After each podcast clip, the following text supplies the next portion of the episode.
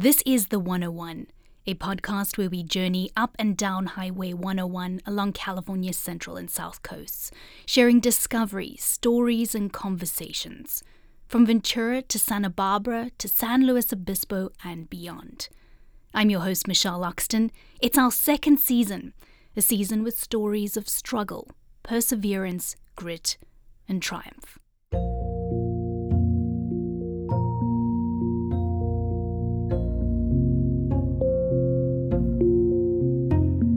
One in three high school students across this nation have reported persistent feelings of sadness or hopelessness. In the decade leading up to 2019, suicide rates went up 57% among teens and young adults. That's according to a Surgeon General report, which says young people are experiencing a mental health crisis. I wanted to find out if these grim statistics were being reflected locally. Sadly, the answer is yes. I had no idea how bad it was. The thing that was very concerning to me were the number of psychiatric hospitalizations. In normal years, we would be able to kind of have the kids on our radar, just in our heads. And last year, there were so many. We had to create a spreadsheet. Note to listeners in this episode, you'll hear about self harm and suicide. If you or a young person in your life is experiencing a mental health crisis, in Ventura County you can call 1 866 998 2243. And in Santa Barbara County, the SAFTY Crisis Hotline is 1 888 334 2777. If you have suicidal thoughts, the National Suicide Prevention Lifeline is 1 800 273 8255. I spoke to mental health counselors in schools. I also visited a crisis call center for youth, where they've seen an increase in calls about suicide attempts. So it sounds like the deputy probably gave you our number because your daughter was in crisis this morning. Was she endorsing suicidal ideation? I also spoke directly with the youth themselves. There's been a lot of ups and downs, and this past year has been particularly scary. In this episode of The 101, the state of youth mental health on California's Central South Coast, why this is happening, and those trying to help.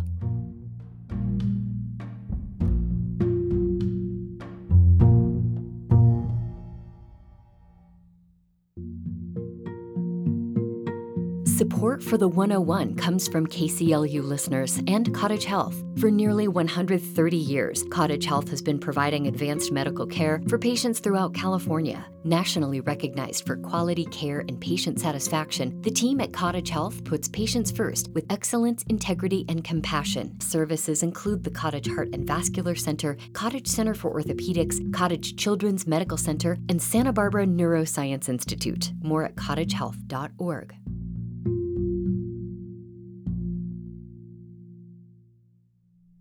This is The 101. I'm Michelle Loxton.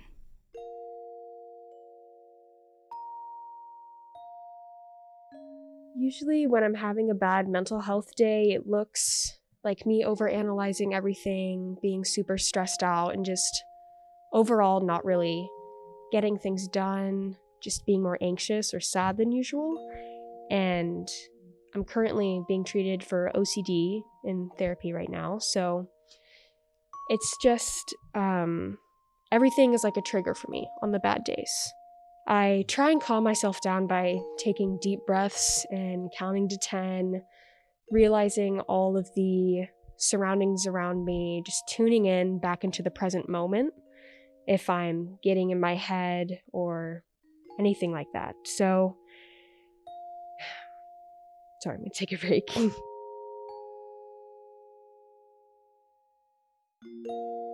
That's 17 year old Marcy Walton from Thousand Oaks High School. For this episode, I asked Marcy to do an audio journal about her mental health. Marcy has good and bad days. She has coping strategies like cuddling a dog or settling down with some hot chocolate or watching a favorite TV show, things that make her feel better. Marcy is not alone in how she feels. So, we are at Conejo Valley High School, and I want to take you into one of our wellness rooms um, so you can have an idea of some of the things that we've been doing this school year. So, come on in. Heather Chamberlain Sholey is the Mental Health Services Coordinator for the Conejo Unified School District. And in this room, we have tried to make it a very welcoming, safe space for students. And so, wellness rooms like this one are in schools all over the district. The room has comfy chairs and messages like You Matter on the walls. Students can pop in to take a moment for themselves or meet with a counselor. Chamberlain Sholey oversees the mental health clinicians and therapists that care for the 17,000 students throughout the district, which includes the cities of Westlake Village, Thousand Oaks, and Newbury Park. She defines her work as removing barriers for kids to get their emotional needs met. And she really wants to normalize that kids are struggling right now. You just have to look at the data. Kids are struggling with their mental health. If we can catch it early, then we have a much better chance of this student not having to get to a point where they're suffering to get the, the help that they need. The district recently did a mental health survey with middle and high schoolers and found anxiety is a top concern and that there tends to be a lot of stigma attached to being depressed. They also found kids really want to learn how to be resilient and self manage how they feel. To keep more of an eye on the students who are really struggling, they started something called Red Flag Data. So every student had access to a, a, a CVUSD issued Chromebook. If they do a search on that Chromebook about being depressed, being suicidal, being anxious, self harming, I get those flags and then I we follow up. In the last school year, they followed up on 600 students typing in those kinds of searches. But it was the acuity of what was coming across my screen that was concerning to me. I want to die. How do I end my life? What's a painless way to commit suicide? These were like the high level students that we were really, really concerned about. When there is a concern like this, a risk assessment is done to determine if the student is safe or not, and then they take the action needed to help that student. Chamberlain Sholey says what was most concerning to her were the number of psychiatric hospitalizations. In normal years, my colleague and I, we would be able to kind of have the kids on our radar, just in our heads. And last year, there were so many that we, we had to create a spreadsheet. In the last school year, there were 82 psychiatric hospitalizations that the district is aware of, and some of those hospitalizations were students cycling through multiple hospital stays. I've been a school psychologist for between internship and field work. This is my 13th year, and I definitely see a level of like loss of hope that I, I didn't really feel previously. Bethany Stern works throughout the Conejo Unified School District. We meet up at Newbury Park High School. We sit at one of those outdoor metal lunch tables. It's just before the end of the school day, so a few students are milling around, and we can hear Frozen being sung from what must be a theatre or music class nearby. Stern primarily works with students who need residential placements and have significant mental health needs a lot of our students who have to go to treatment for that, for severe depression, to the point that they want to like end their life, has been very like eye opening and very concerning for me and for my colleagues on our mental health team for sure. Just like Heather Chamberlain Sholey Stern is also concerned about the increase in self harm. So I will say, when I started here, I did not have the number of kids being hospitalized for having hurt themselves. I didn't have the number of kids cutting themselves and engaging in that non-suicidal self-injurious behavior that we we see quite regularly now. Further north in Santa Barbara County is the SAFTY Mobile Crisis Team. That's spelled S A F T Y, an acronym for Safe Alternatives for Treating Youth. They work with 20 year olds and younger. When there's a crisis, schools, parents, and youth call them for free on their 800 number. What a crisis looks like is when a youth is having thoughts of suicide, self harm, thoughts of aggression towards others, or even homicidal ideation. Um, severe mental health symptoms, so it could be anything from uh, a psych- psychosis symptoms to um, having a panic attack. That's Megan Torres, Program Manager for SAFTY, which is part of the nonprofit Casa Pacifica. Torres has held all the positions at SAFTY, from manning the crisis hotline to today, managing the crisis team. She says their main goal is to help stabilize youth in their home. They also try not to write psychiatric holds unless it's absolutely necessary. And so we have the opportunity to come in, provide them the space to really explore what are those thoughts of suicide that you're having? How often is it happening? When did it start? We also use very direct language. We use the term suicide. Uh, the reason for that is we signal to them, I'm comfortable having this conversation with you. Then we help them navigate through the fears that are coming up to around their parents knowing or what is it going to look like for the day. So one of the questions we ask is, you know, what's your goal for today? Oftentimes you say, I want to go home. A few rooms down from Torres's office is where the crisis hotline is stationed. So I have the line this morning, which means I'm answering the crisis hotline. And it's been quite busy this morning, but we turned the line on at 8. And this morning, as soon as I turned the line on, the phone was ringing. That's Jessica Holt, a crisis care specialist. Some of them being follow ups with parents, some of them being the need to help seek psychiatric placement for some of the youth who are currently in emergency rooms in our county. Holt shows me something she finds really helpful when she's doing this kind of work. There's a group text with the entire team where they are constantly communicating and supporting each other. There are a lot of hearts in the thread of messages. As we're talking, the phone rings. Holt is quick to answer. SAFTY Mobile Crisis, this is Jessica. Holt starts to take down the details of the caller. Uh, you said your daughter, right? Okay, she's 13. Is she safe right now? Finding out that the 13 year old is safe, Holt then shares what SAFTY can do for this concerned parent and for their daughter. Not long after that call, another comes in. It's from a school concerned about one of their students. After an initial conversation with the school, Holt speaks with the student. Hi, this is Jessica from SAFTY. How are you? Okay, you've talked to us at SAFTY before, right? Okay, so you know about who we are and what we do? Okay, okay. Can you tell me just a little bit about what's going on with you today and what brought you to your counselor's office? To do what?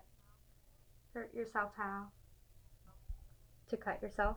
Holt continues to work with the student, asking specific questions about their state of mind. How long have you been having those thoughts? For two days? Did something happen two days ago that made those thoughts start? The Crisis Center gets about 2,000 calls a year, a number that has remained stable since 2016. They look through their data for me, and in September last year, as an example, they received 64 calls from schools. That's about 15 a week, from all over the county. The calls are also majority female, 67%. The number of calls hasn't changed on their end, but the types of calls have. They've seen an increase in calls about suicide attempts.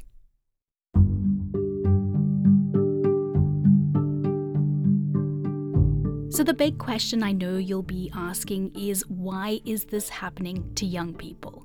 Why have things got so bad? I put this to the mental health experts I met, and they describe the situation as a perfect storm.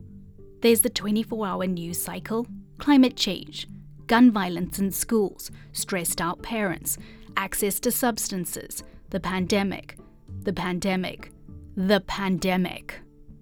And then there's the thing you know I'm going to say social media, which these experts say is eroding self esteem, taking bullying to the next level, and is a constant reminder to kids of how they're not being included in that party or that friend group. School can be a really tough place to be for kids, and it's no wonder there's also been an increase in school avoidance.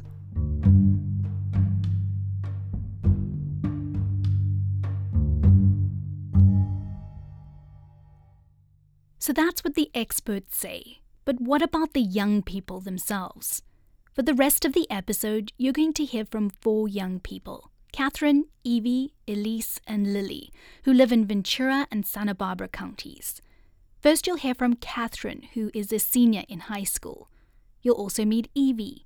Evie is in 10th grade and uses they them pronouns. Both requested I only use their first names to protect their privacy. We connected over Zoom. I started off by asking them to describe how kids their age were feeling these days. Catherine went first. There are definitely um, some people who are doing just fine.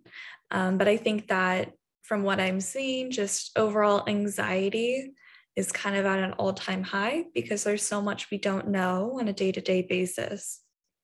I do not think that the state of mental health of the people around me is good right now. Because I mean, we have all the struggles of being a teen, like figuring out, out what we're going to do with our lives, figuring out who we are, like sexual awakenings, gender awakenings, all that fun stuff. And then on top of that, we put the pandemic and the isolation and terrifying new situations that just builds and builds on anxiety that was kind of already there just from existing.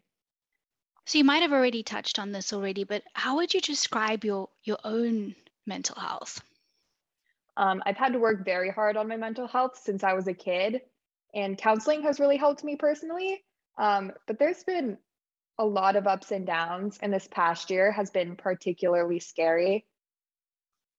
And I have I have kind of a similar experience. Um, I started to develop OCD back in like second grade, and I was diagnosed with um, you know a few different things in junior high, and I've worked really hard. And I would say that right now I'm in a pretty good place, but of course just like the anxiety already of going off to college and taking you know so many ap classes at, at a time along with balancing extracurriculars and friends and family um, and physical health um, can be overwhelming I connected in person at their school with Elise Jones, who's a senior, and 11th grader Lily Oliver.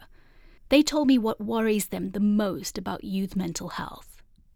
Um, I think the number one thing would just be like negative thoughts or just the negative energy that's within all of our lives, like with school especially. I think that's just because we're in the middle of the year right now, that's like the number one thing that we're all worrying about is the future.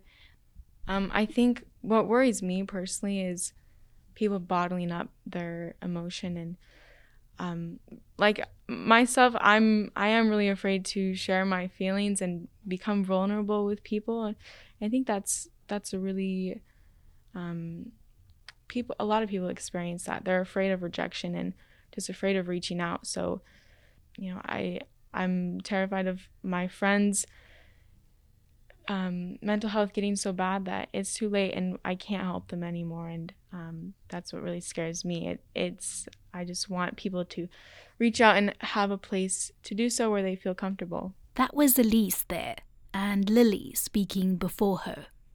When they feel they're struggling with their mental health, Lily and Elise have things that help them. You'll hear from Lily first. So personally, I love to journal. Um, I have a therapist too, so I talk to her about my journaling, and she always advocates for me to journal every single day.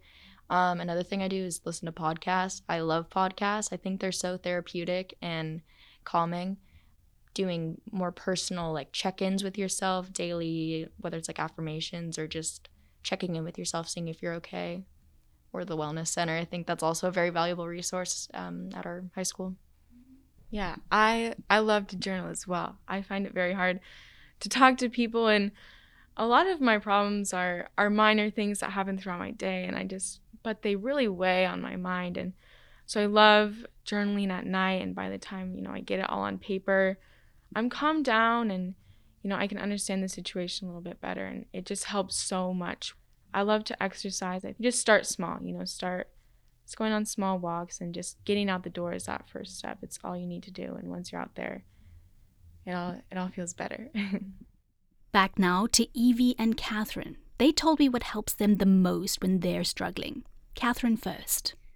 I think that individual teachers who really understand and are educated on mental health are the most helpful.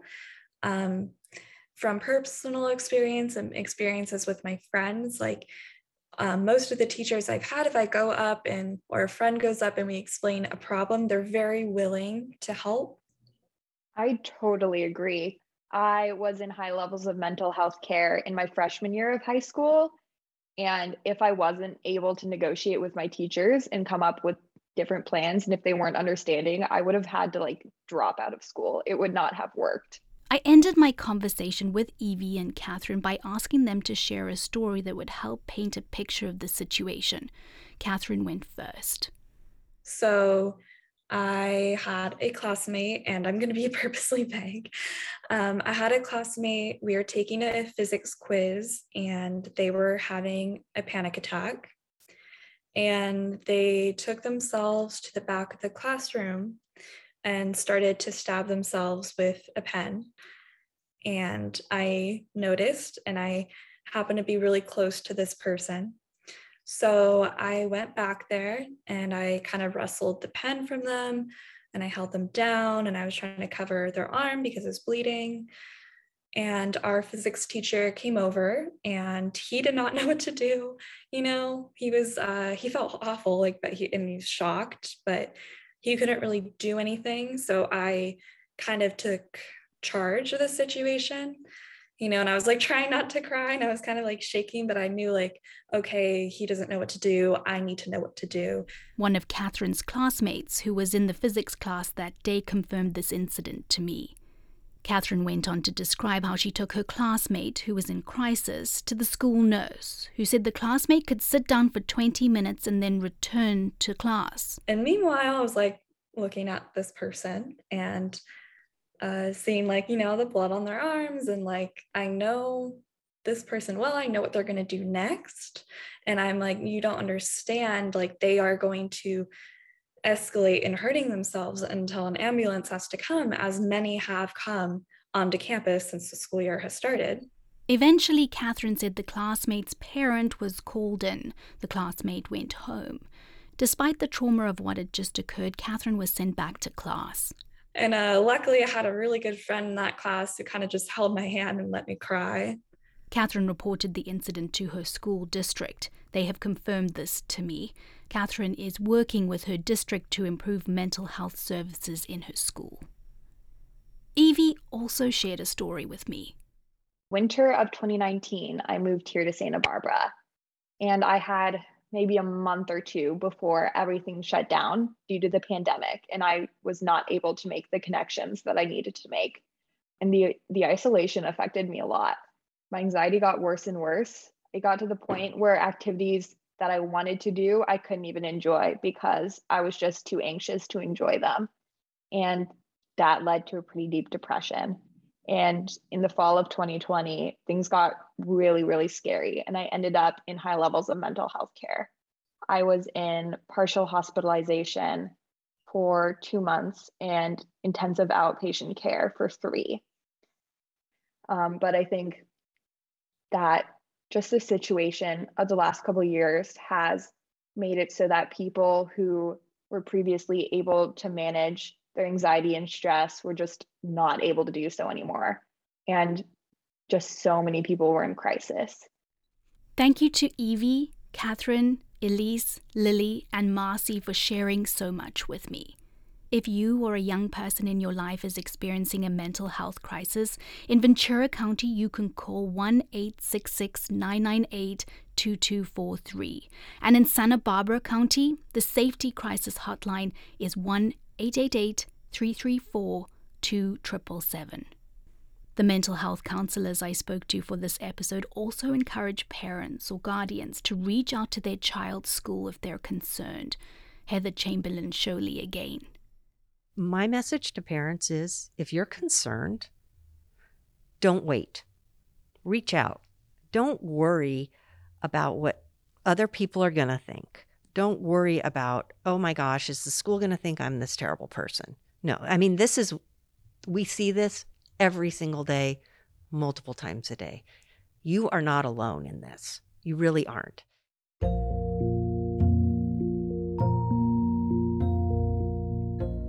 Head over to kclu.org slash podcast, where you'll find the crisis hotline phone numbers I mentioned.